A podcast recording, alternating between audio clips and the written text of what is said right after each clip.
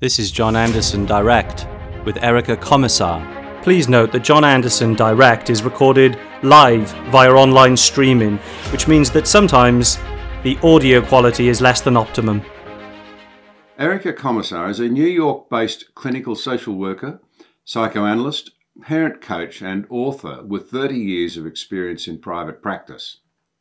A graduate of Georgetown and Columbia Universities and the New York Freudian Society, Erica is in high demand as a social commentator with the Wall Street Journal, the Washington Post, the New York Daily News, as well as being a regular commentator on television, and she can be found uh, in numerous places on YouTube as well.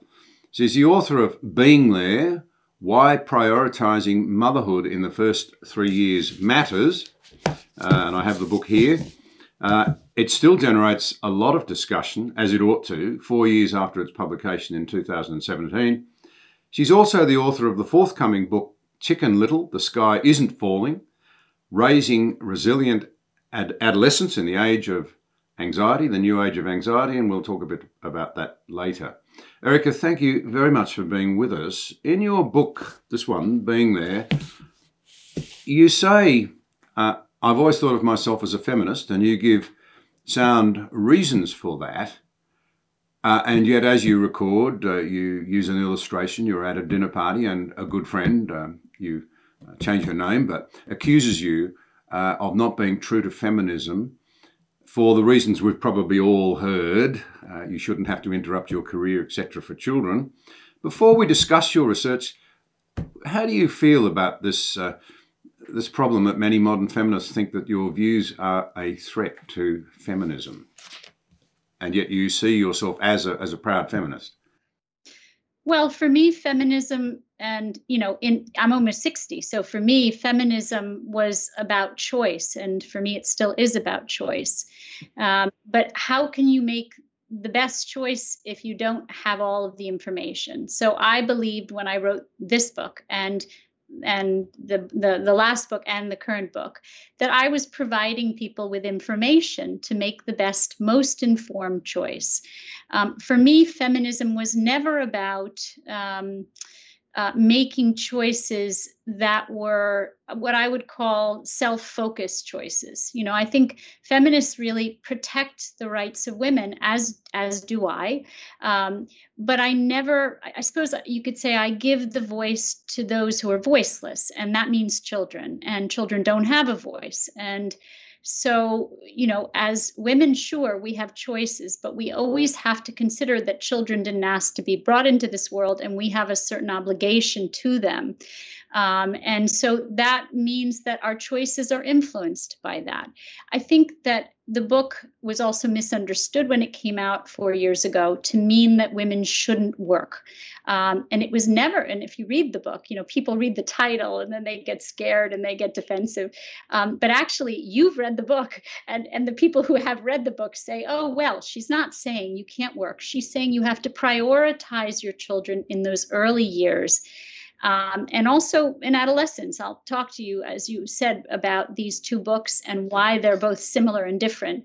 Um, but prioritizing our children over our work, um, and particularly in that first critical window of development of zero to three, is really important to lay down the foundation of healthy, secure attachment.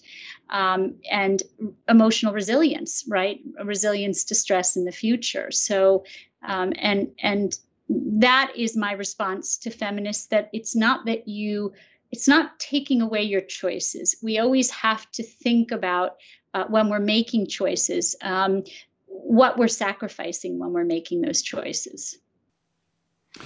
Yes i understand that. It's a strange age we live in where often feelings are so much more important than facts. And this book is absolutely chock-a-block with facts. Uh, uh, in the uh, you do a lot of myth busting in the earlier part of the book, and and there were things there. Always, I have my wife and I. We have four adult children. We have uh, now four grandchildren. So we're extremely interested in and very devoted to our kids. We've always seen them as more important than our work, and and I, I say that quite freely. Even when I was the deputy prime minister of this country, we we're about to celebrate September the 11th, 2001. I was acting prime minister. Our prime minister was in your country at that time, uh, and uh, but but but our, the great joy in our life has been our children, and it's wonderful to see them carrying it on. But the, the facts that you come up with here, they're just so interesting. And as one little example, um, you, you actually say on page 49 this increase in the incidence of mental illness, which we'll talk about in a minute in children, is, I believe, connected to the increasing disinterest in and devaluing of mothering in our society. And yet, in one of the myth busting chapters that you have there, or, or sections, you describe what happens to a, you know, what's going on in a baby that might look as though it's not responding in a section about, you know, uh, well, I'll come back and involve myself with my child when it interacts with me more. And you, you outline some of the things that are happening really early on in the brain. And amazingly, I'd never heard this. You say that from around 48 hours, a baby can recognize a smile, discern it, and, and try and respond. It's not just gas, as we often say. It's not just gas. That's right. So, you know, there is so much going on. I, you know, I think that many mothers and fathers don't really have enough information. I don't think they're well educated about this. And so by giving them the, the information, as you said, most people don't know. They believe the myths.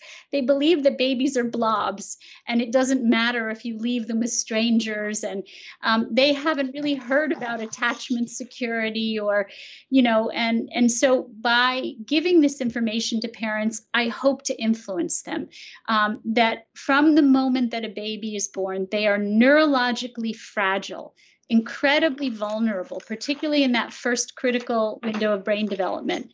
Um, they are very susceptible to, to the environment and we are their environment. Um, and so, you know, all of the research, uh, whether it's attachment research or neuroscience research, research or epigenetics research, and all the psychoanalytic knowledge that I, I have, um, all speak of this critical period of development, both brain development and emotional development, in terms of how powerful it is that mothers uh, or primary caregivers are, um, and that is usually the mother, are not just emotionally important to children, but they are biologically important to children's brain development. And that is something that most people don't know. This is a really interesting aspect. It's not just that the baby's born like a computer that just has to be programmed up. Uh, you've actually, you, those early months determine whether or not the computer will be properly built before it can even receive the information, if I can put it that way. That's right. So attachment security lays down the foundation for whether children in the future can regulate their emotions. So, what we're seeing is this epidemic of mental health disorders in children and adolescents. In America, the statistics now, I mean, the statistics are worse in the last four years. So they're worse since I wrote the first book. It's it's one in five children will suffer from a serious mental disorder in America, um, and you know the statistics on medication are crazy i mean um, we have as much as 25% of children on some kind of psychopharmacological medication. Uh, and by the time they are 18, higher than that. Uh, we also have crazy statistics in the last decade. Um, the suicide rates in adolescents have tripled in America. So, I mean, we really have an issue worldwide. And I know the statistics in Australia are as frightening about anxiety and depression and suicide. Um, and what we're seeing are disorders of emotional regulation when when one cannot keep their emotions from going too high or too low. And what mothers do in the first three years is they serve as emotional regulators uh, for babies from the outside, meaning babies cannot regulate their own emotions. When a baby cries and is in distress, when a mother soothes that baby from moment to moment, they are actually serving a biological function, which is they are regulating, down regulating, or up regulating that baby's emotions to get them to what we call homeostasis. And mothers do that from moment to moment to moment throughout the first three years. So when a mother disappears, when she is the primary attachment figure, when she disappears for long periods of time during the day, I don't mean going uh, leaving the baby with your mother for an hour so you can go for a walk or go to the supermarket or you know when you when you disappear for long periods of time what happens is the baby's cortisol levels go up um, and the baby experiences great amounts of stress And that stress we know is very, very inhibitive in the brain for healthy processes. Um, what we know is that mothers, um, eh, mothers produce something called oxytocin. It is um, the love hormone. Euphemistically, it's the love hormone. It's a neurotransmitter that's produced when mothers um, give birth, when they breastfeed, when they nurture. Um, and when mothers produce it and love their babies uh, and do that emotional regulation I just described, they then produce it in the baby's brain. And then the baby produces lots of it and passes it back, sort of like um, a baseball. I guess in my American terms, it's like throwing a baseball back and forth. I guess you could use, you know, saying a soccer ball or, but um, it's, they throw the, the uh, oxytocin back and forth to one another and it creates a buffer for stress. So we know that oxytocin and cortisol, which is the stress hormone, have an inverse relationship. The more oxytocin uh, the baby has in their body. The more oxytocin the mother produces and then the baby produces, the lower the cortisol rates, the less stress in that baby, uh, and the healthier that baby will be. So it's really, it serves a biological function, which is it decreases cortisol and increases wellness in that baby um, and helps to develop the right brain, right? And what we know is that the right brain, uh, the prefrontal cortex, the right brain, is so critical for regulation of stress, regulation of emotions, reading social cues, um, having relationships in the future. I mean, I could go on and on. And the research is very clear. I never say anything, John, unless it is backed up with research. I never say anything out of opinion. Um, and I researched my first book for 13 years and read thousands of pieces of research before I wrote that that first book. Yeah, I'd make two comments there. The first is that, I mean, I, am not an expert in this area at all, but I've had a lifetime of trying to work out which briefs have been written because, well, because they're grounded in real information and which ones aren't. Uh, and yours is just packed with information that makes it so credible. It's obvious to me that this is extraordinarily high quality research. The second point is that so much of this just confirms what we would have once called common sense. Um, mm-hmm. I, I just can't leave some of these amazing facts for a moment. I just have to refer to this one. Uh, you write, for the first few weeks, it may seem like a baby does nothing but eat, poop, and sleep, but the truth is very different. An infant is creating 40,000 synapses. Is that how you pronounce it? Um, connections between neurons in the brain per second. Yep. So there's a staggering amount of stuff happening there and, and that's reflective of, of the, uh, the, this, the, the extraordinary medical knowledge that we now have that you've captured. So we can't run away from what's really happening. We wouldn't run away from a diagnosis if we were in any way sensible about our own health. So if we had a cancer or what have you, we'd want a proper diagnosis and we'd expect the right treatment for it, the right response. And yet, that's not what's happening so often in the face of all of what we know about raising children. Well, I think society has also become everything's very fast. We talk fast, we walk fast, we eat fast, we move from activity to activity quickly. I think it's very hard to imagine. Um, I would say watching a baby's development is the most fascinating thing, but it's it's probably more um, analogous to watching the grass grow, you know, or watching the seasons change um, rather than what I think is happening today, which is that we want quick results and we want to see things happen quickly. And so if you watch a baby, it is fascinating, but it's slow. Babies are slow. Um, you know, meanwhile, they're slow, but all this amazing development is happening behind their eyes, right?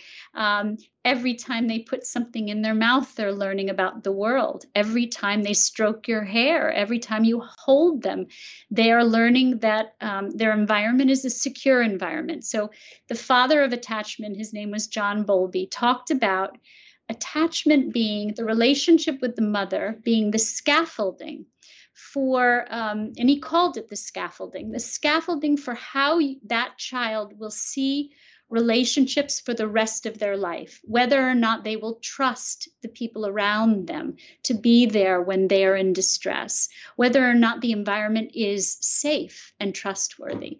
And so when you're not there to create that scaffolding and what we call that emotional security, you are not then laying down the foundation for the future for that child to both regulate their emotions, right, when you're not around, and also uh, to be resilient to stress and adversity in the future. It literally lays down the foundation for them to be able to cope when bad things happen in the future.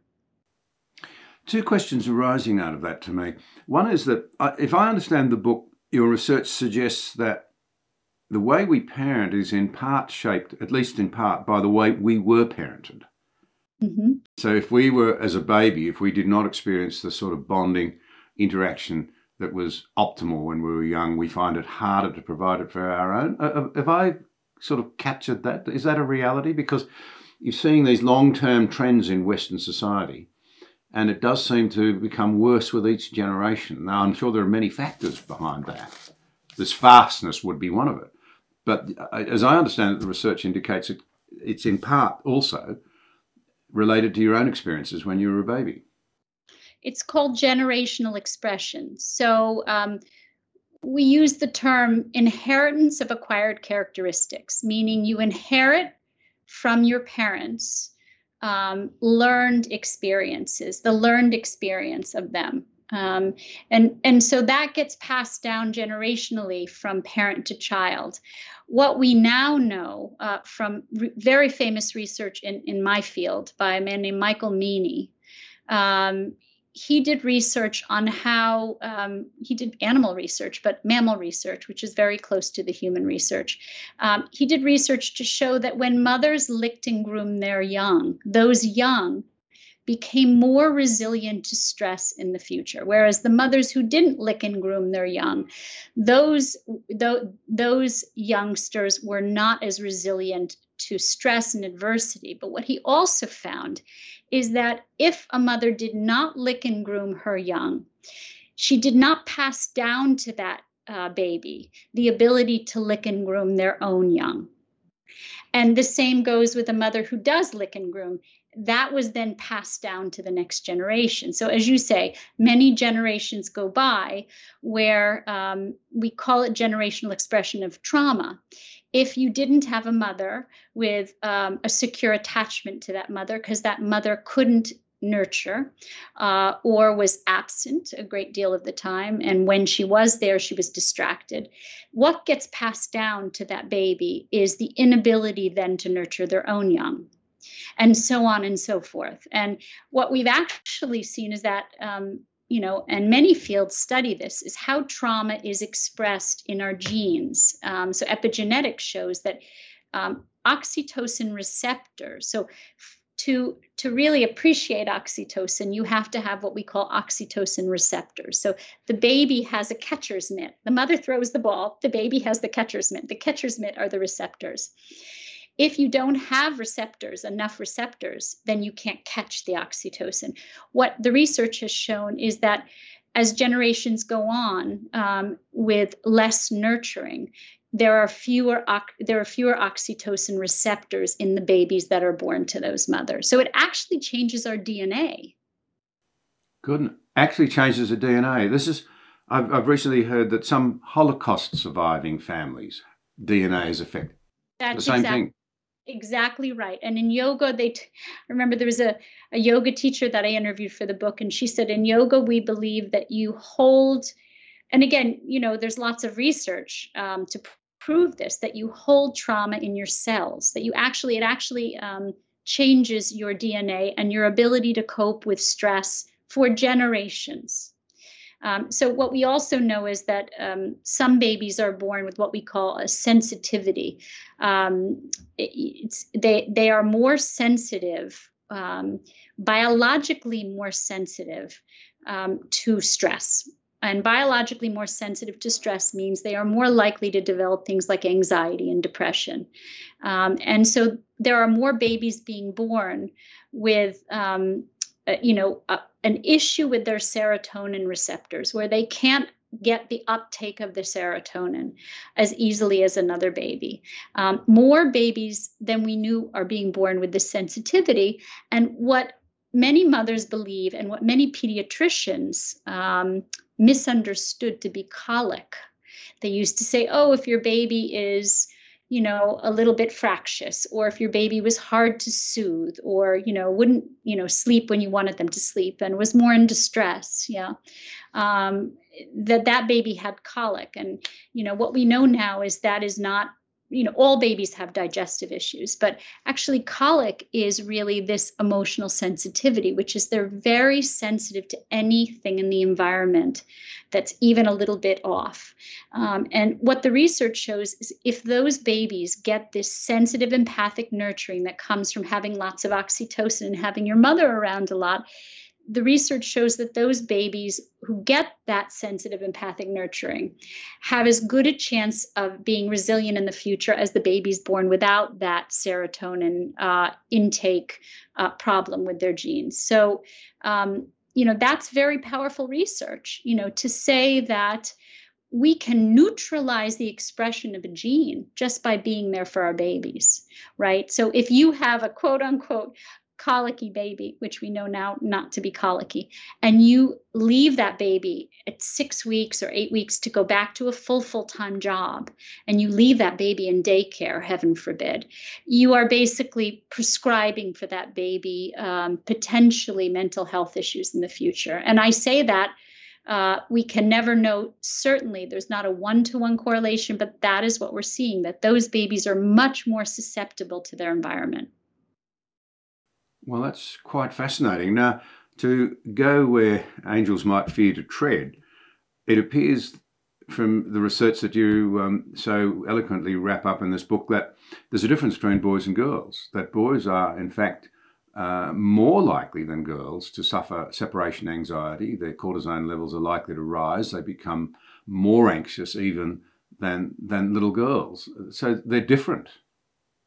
Well, we know that uh, more little boys are born in the world and more little girls survive. And the reason for that is that boys are fragile physically and emotionally, much more fragile. We also know that there are higher levels of autism in boys. Um, and the research now that's being studied is that autism has a great deal to do with um, cortisol in utero, that, that even a fetus in utero is susceptible to cortisol. Um, and little boys are much more susceptible than little girls. That doesn't mean little girls aren't susceptible to stress. But yeah, boys tend to have a, a stronger, more vigilant reaction to stress.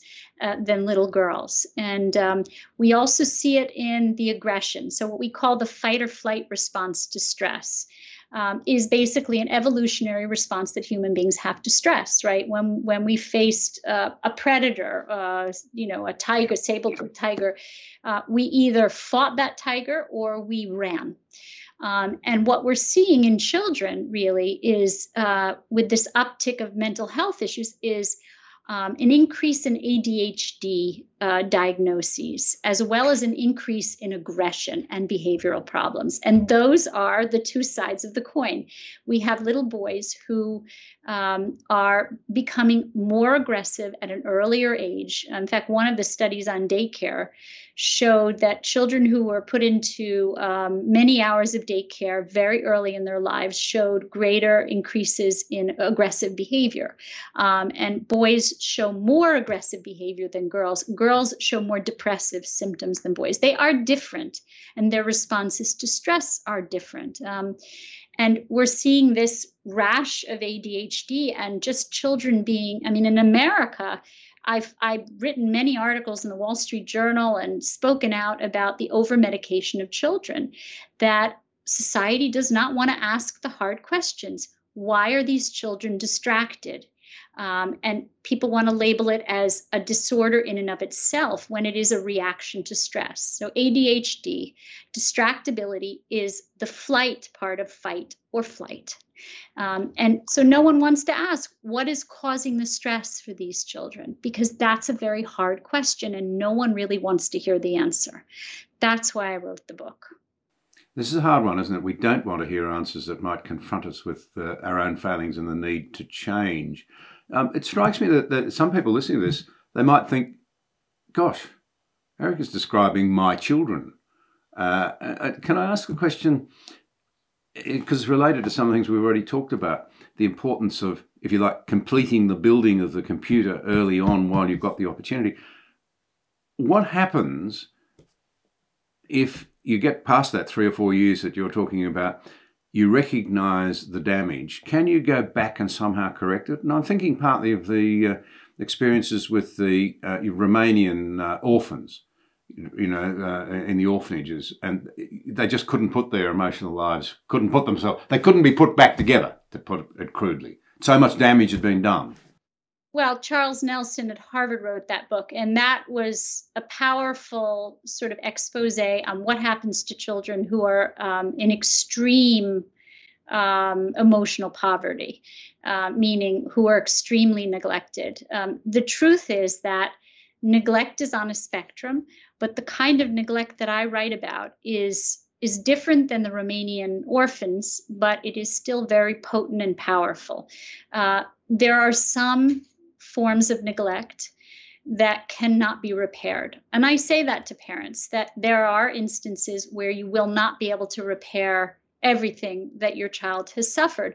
But I think, you know, and my second book talks about you do have with children another chance, not maybe with children who are severely neglected as the Romanian orphanages, but but most children are not in that situation. Most children have parents who love them, um, work hard, uh, you know, put them in daycare, don't spend as much time as they probably should, uh, are more distracted when they're around them, are not that interested in the, as you say, the the development of the child. Those children suffer in a different way, and and for those children, yes, you can repair some of that. You may not be able to repair all of it.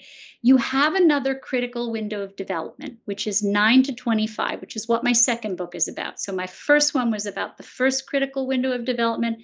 The second book is about the second critical window of development, where you have the ability to repair some of what happened earlier on and really maybe not completely, but create a foundation of emotional security for your adolescent young adult going forward. After 25, all bets are off. Uh, you've lost your influence over that child. Right. Well, that's that's that in itself is very sobering. Um, on the on the issue of the unique roles of mothers, you've said quite a bit about fathering as well. You've said the research shows that fathers are not interchangeable with mothers, but they also serve a critical function with babies in the first five years, which is, I hate to say it in Australia, I, am patron of the Australian Fathering Project. That's news to a lot of fathers. They think their job is just to uh, support. It's extraordinary how few fathers actually. We, it goes back to a point we made earlier. People know surprisingly little about their children's needs, and to be blunt about it, in this country, the research is quite clear. Most fathers don't think they have a great role to play, particularly in the early years, and they start to engage when the kids play and interact. But you say they serve a critical function with babies in the first five years. Can you elaborate on that? What, what is it that they contribute? What's the vital role? Is it yeah. different and equally important, or different and not as important? Uh, how do you see it? It's different and equally important. And and I should give you a caveat here and say that there are many fathers who are serving as primary caregivers to their children. Their wives go out and are the main money earners, and they are staying home with their children. And with those fathers, there is a lot that you can teach a father in terms of how to be a more sensitive, empathic nurturer like a mother. But first, we have to admit that there's a difference. We have a problem in society in that we don't we, this this sort of gender neutrality i call it says that there's no difference between men and women and we know from biology that men and women um, respond to nurturing hormones differently. So we know that when mothers um, produce oxytocin, it affects their behavior in this way. It makes them what we call more sensitive, empathic nurturers. They respond to babies' distress um, very vigilantly um, and are very sort of tuned in to the distressed emotions to get them back to that state of homeostasis. That's a healthy mother. There are lots of unhealthy mothers. Um, when a healthy father um, re- produces oxytocin, and he can produce oxytocin. It tends to come from a different part of the brain, and it has a different impact on a father's behavior, and that's a biological thing. Um, a father who's loaded with oxytocin is more playfully stimulating with his baby. Um, he engages his baby through play and physical play and um, almost distraction from distress. And that is a biological response to oxytocin. Um, so it's not that fathers can't produce oxytocin, but they have a different behavioral response, there was a, an experiment done with intranasal oxytocin because they're doing all these uh, research, you know, experiments on intranasal oxytocin to help with autism, to help fathers to be more nurturing. What they found is when fathers were given intranasal oxytocin and then they were with their babies, they were more engaged with their babies, but they were still more, they were like hyper playfully stimulating. So they threw the baby up in the air more, they tickled the baby harder. They um, fathers are critical to help children to separate from mothers. So, and the reason I'm saying that is their behavior, their nurturing behavior is to promote resilience. But you can't promote resilience before you've laid down the foundation of emotional security, which comes from sensitive empathic nurturing. So, fathers play this critical role. So, what we see in America is a lot of mothers by choice, single mothers by choice women who are having babies by themselves and going to sperm banks and whatever. Um, and what we're seeing is that these babies can really attach to their mothers, but then they can't separate from their mothers. Um, there isn't that counterforce of a father's nurturing, which is playful and, you know, come away from your mother and it's great out here. We'll, you know, we'll roll around in the grass and play ball. And so this kind of help with separation is, is a critical role of fathers. The other thing that fathers do is mothers regulate distress and fear, sadness. These are the emotions that oxytocin helps mothers to. Uh, they help mothers to um, to, to regulate. When I say regulate, mothers are very good at helping to regulate stress and sadness. Fathers regulate aggression. So when we see in research, I have a colleague, Allan Schore, he's very famous for his research on the importance of fathers. And he talks about how when fathers are not present for children at a young age, um, those those little boys become more aggressive because they have no one helping to regulate their aggression because mothers don't regulate aggression as well as fathers regulate aggression. So they really serve different functions right? Doesn't mean that in a gender neutral society we can't teach fathers to be more like mothers and mothers to be more like fathers. But before we can teach something, you have to admit that you need to be taught. you have to admit the difference. And I think the frustration as a therapist is the defensiveness, not the openness to say, gosh, organically, biologically, I am different, but I can learn this. Uh, fascinating. I, I, must say, when our kids were growing up, I noticed um, uh, very clearly uh, that all four children, boys and girls, looked to mum for warmth and nurture, particularly if they'd stubbed their toe. They'd squeal with delight when they thought dad might provide some stimulation and play uh, and fun. Uh, and I also understand that from the research done by people like um, Warren Farrell and John Gray uh, in the book The Boy Crisis, that the dad's role is very important in teaching a child um, uh, delay how to delay their gratification, which is critical to making good long-term choices later in life. Like I will make sacrifices now to spend time with my child, so that, that child grows up to be secure in the longer term. Mm-hmm, mm-hmm. They're very. A father is of equal value as a mother, but di- they perform different functions for children. And I will say that is not socialization, that is biological. That is our biological response to our hormones. So, in a sense, uh, you know, I think your research suggests that there is such a thing as a natural fa- family unit. Uh, not, not, it's not just a matter of endless social constructs that can be manipulated to suit us. We actually have to take the data and the real needs of our babies into account. Yeah, and I think that again, if society is not going back to only traditional families, we know that that families come in many forms, and I think I wrote this book because fathers can read this book. Fathers who are not primary caregivers should read the book so they understand and respect and admire their wife's role. But I think the fathers who are playing um, primary caregiving roles really need to read this book so they understand what they need to learn to be more like mothers. Um, and not just say we're all the same because we're not all the same. Um, so it, it can work uh, to have a father raising a baby or you know two women can raise uh, children but they would need to have they would need the knowledge to know what fathers provide to either provide it for them as a father would or to find substitutes or surrogates who would provide it for that child. We need both influences in our life.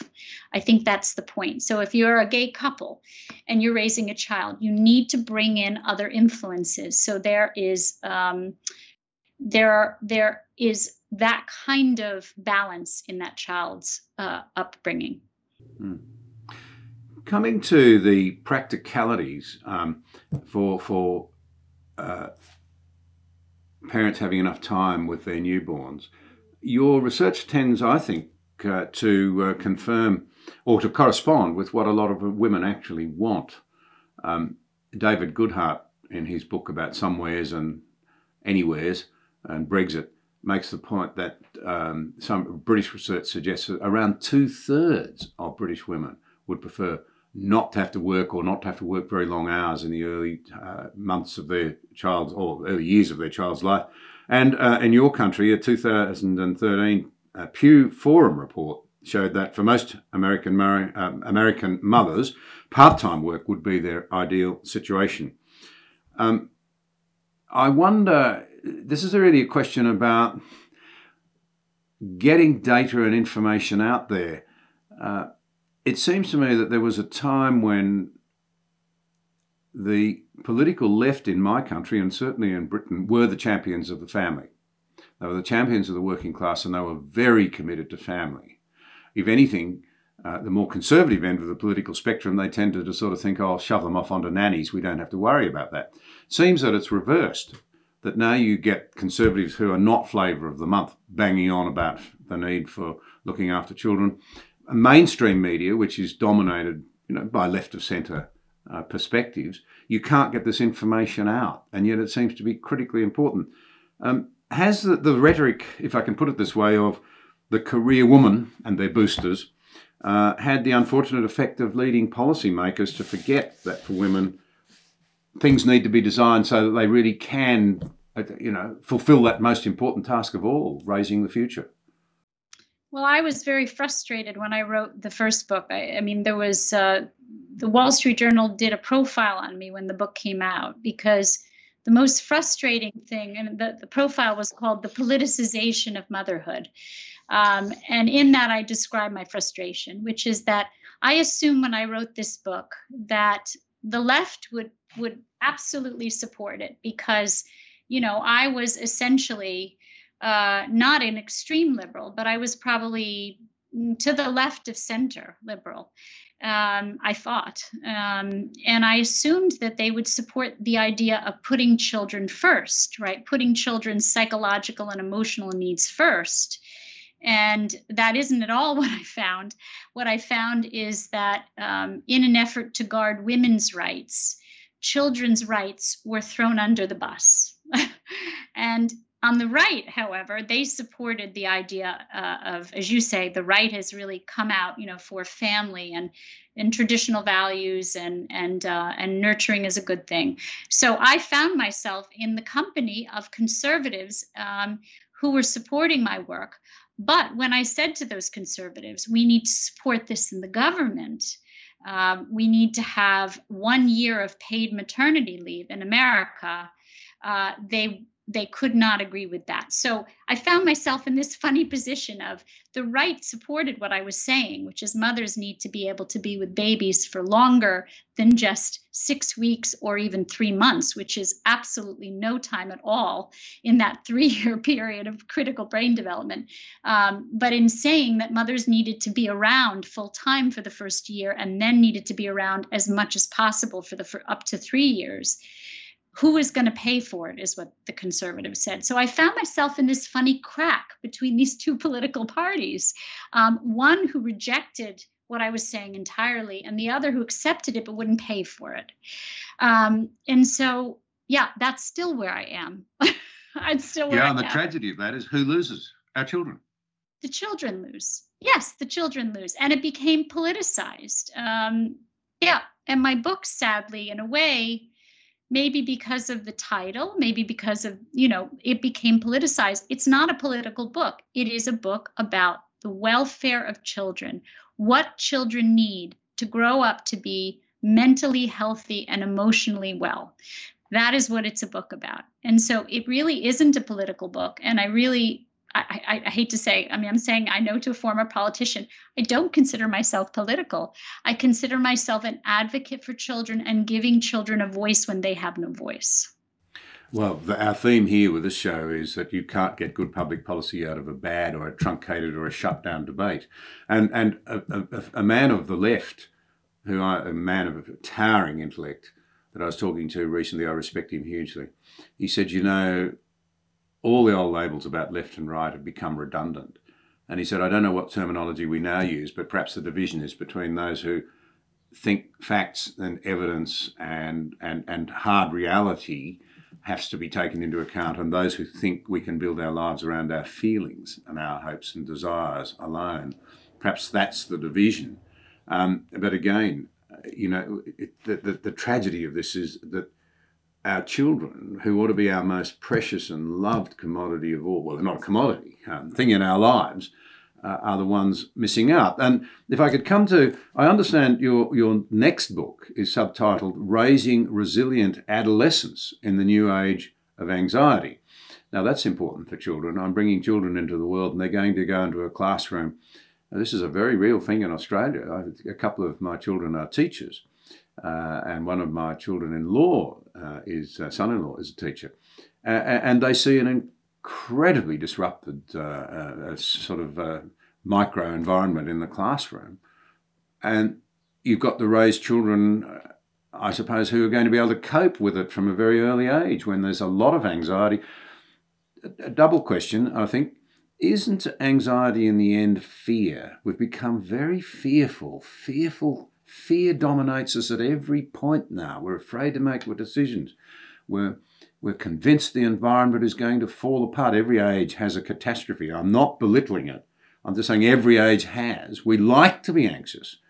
It seems to be almost a default position, but we've really slipped into what, what might be called an age of, in, of, of anxiety, as you put it. Where's it come from? How has it become so bad that it's crippling so many of our children? Remember the scaffolding that I mentioned earlier. John Bowlby talked about the scaffolding. So think about um, a, an attachment disorder. So what we know is that something called an ambivalent attachment disorder is most closely associated with anxiety later on.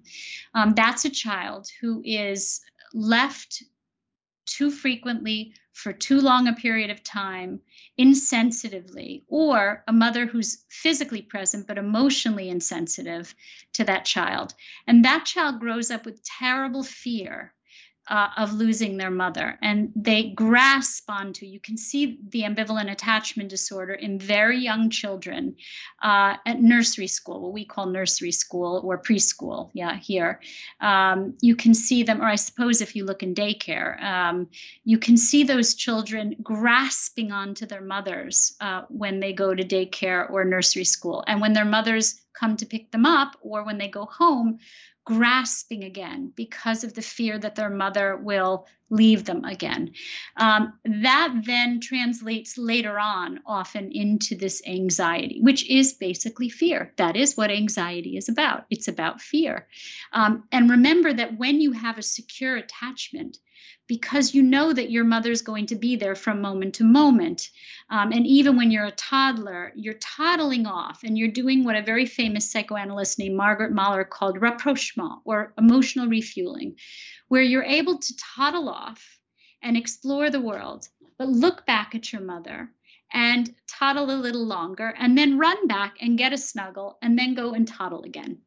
And that kind of checking, emotional checking, builds layer by layer the emotional security that a child needs to go out into the world and deal with very scary things, right?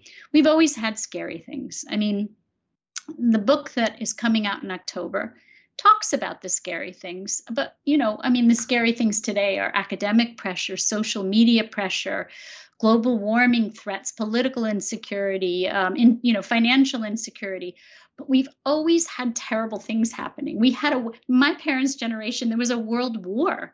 Um, you know, people were going off to war and dying. Um, we had the Holocaust hanging over us. So uh, it's not as if there there wasn't terrible stuff happening back then. Um, what's really changed is that our children are more vulnerable, and that's the question we should be asking. I mean, people want to focus on the outside, and I'm happy to accommodate and talk about how terrible social media is. It is terrible. How terrible technology can be. It can be t- terrible, not always, but it can be. How terrible global warming threats are. Uh, but that isn't the cause of the anxiety. Anxiety is a base of fear that means that you go out into the world more vulnerable than you should be to all of the environmental things that could happen. That's a fascinating and very important insight, uh, astonishingly valuable, uh, because I've often felt um, in the debate in this country about climate change. Uh, I saw a claim recently that 80% of Australian children have climate change anxiety. Now, when you explored it, actually, it was a multiplicity of things they're worried about. Will they get a job? Will They'll never be able to afford a home. They'll have to live at home with their parents forever. They won't have the same opportunities. Uh, there's a lot of evidence for some of their concerns, but it, it strips out hope and here's the rub in the face of what they see of insurmountable challenges, they give up hope rather than saying, well, let's go out and tackle those things. We've got to take them head on.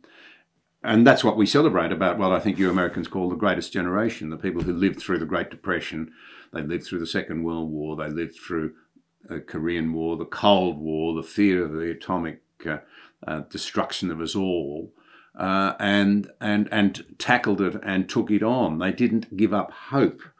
So it seems to me that we're creating an environment where our children will be overcome by the challenges rather than overcomers. Well, again, I, I hate to be sort of the crack on the record, but I'm going to say go back to that idea of scaffolding. When we believe that our environment um, is reassuring, is safe, is trustworthy, we believe that things will be okay. But when we come from a base of being from a very young age frightened um, because we're so fragile and we are, this is how I would put it. We like to adultomorphize children. That's a word I made up, but it's a good word we basically project onto very young children and to adolescents adult like characteristics that they are more resilient from birth than they actually are when they're incredibly fragile. And very fragile, neurologically fragile children are frightened in the face of absence of so you know you are their entire universe when they're little a mother is a child's entire universe that child lives and breathes for that mother to reassure them. And when you disappear for long periods of time and you just plunk them with a stranger or put them into daycare, which is a revolving door of care with strangers, you know, what you're doing is you're creating a base of fear instead of a base of security. Well, I, that base of security is obviously a chronic lack in the lives of many children. Uh, you've mentioned some of the uh, numbers in your own country. Uh, uh I note here that uh, the National Institute of Mental Health has showed that there's been a 400% uh, in mental illness increase, of 400% in mental illness in children and adolescents in the last decade. And here in this country, almost one in three young females have a mental or behavioural problem, and boys are not far behind. On some measures, they're, they're in a worse place. Um, to touch on another issue, I um, often think that we fail to give them an overarching narrative. We have no story for them. And I wonder, and I think you've suggested that perhaps the decline of our religious traditions is one of the causes. Do you have any uh, observations to make about the importance of um, a belief system to uh, to our children's mental health? Well, again, it, it gave them a security net. So a belief in faith or uh, or participation in religion, it it gave them another f- source of support. Um, it provided community, which is critical, which we've lost a lot of, but it also provided them with imagination. I mean, it allowed them to have, if you think of anybody who believes in God or faith, you know that they suspend reality to a certain extent and have an incredible imagination, meaning they're allowed to hold on to throughout their lives a certain childlike imagination, which is supportive in crisis. Um, you know, to believe in some powerful um, loving, guiding force in your life um, is a good thing, not a bad thing. And and I think we've lost that. Um, and you know, I wrote a piece for the Wall Street Journal on if you if you don't believe in God, you really can't be going around telling your children that you just become dust because they can't handle it. I mean, they need imagine they need their imagination um, to help support them with very with very challenging things that they're going to go through in life we've taken that away from children i mean in america um, i think there's been a 20% reduction in any attendance in uh, religious services and i think 50% of uh, young people in america under the age of 30 don't identify with any religion and so we've really lost our spiritual core and I would say young people have lost their imagination.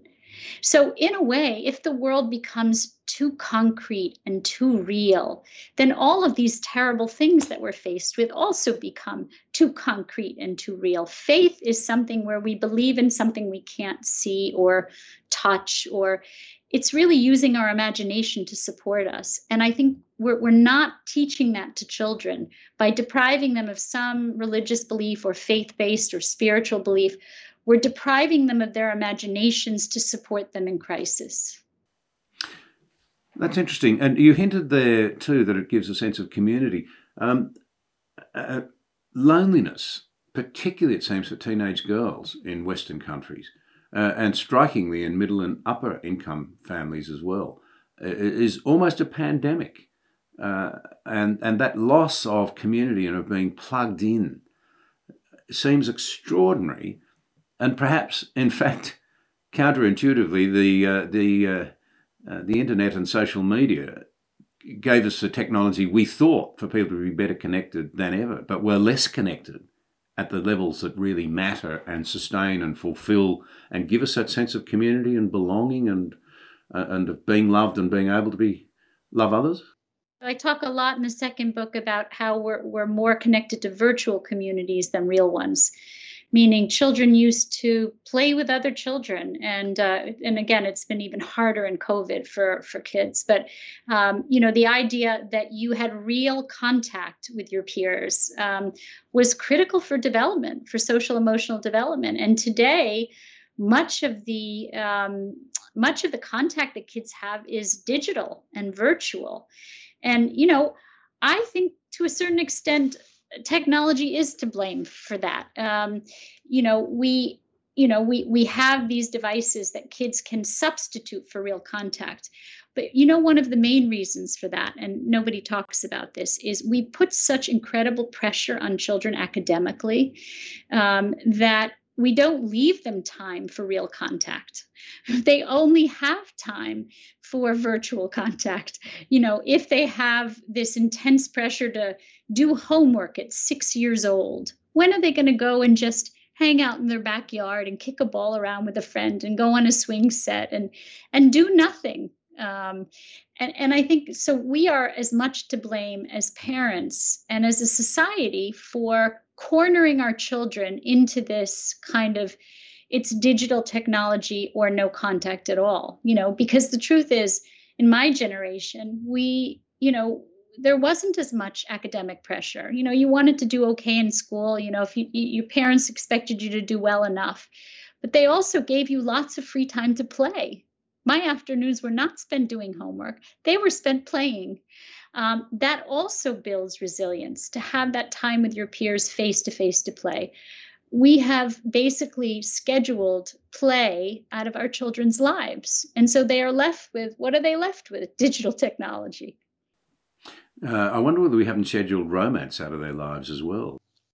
We have as well. I mean, there are studies. I, I write for, uh, I'm a contributing editor to the Institute for Family Studies, and they talk about it all the time how young people are not coupling off. They're hooking up, but they're not connecting. Wow, it's a a grim picture, but Erica, you've given us fantastic content, so much to think about, so well presented and based in evidence. Can I, in conclusion, ask you, are you optimistic or pessimistic? I mean, plainly, those who have ears to hear uh, can learn a great deal and can put it into practice, and there will be people doing that. And if there's just one child out there who develops uh, properly because of your work, that will have made it worthwhile. But on the broader picture, are you optimistic that there there'll be a turnaround, that you hit a sort of rock bottom and people come to their senses, or do you think we've bogged ourselves so badly that, as Malcolm Muggeridge put it, uh, great British thinker and speaker in your country, some 45 years ago, he said he wondered whether we hadn't reached the point of no return. We are eating ourselves out from within. This is a civilizational issue as I see it, because our, our, future depends on the people who are going to make it happen. I, I'm optimistic as a person. I am a person of faith, not just religious faith, but I am an optimistic person. And I believe that the more people are educated about their choices, the better choices people will make.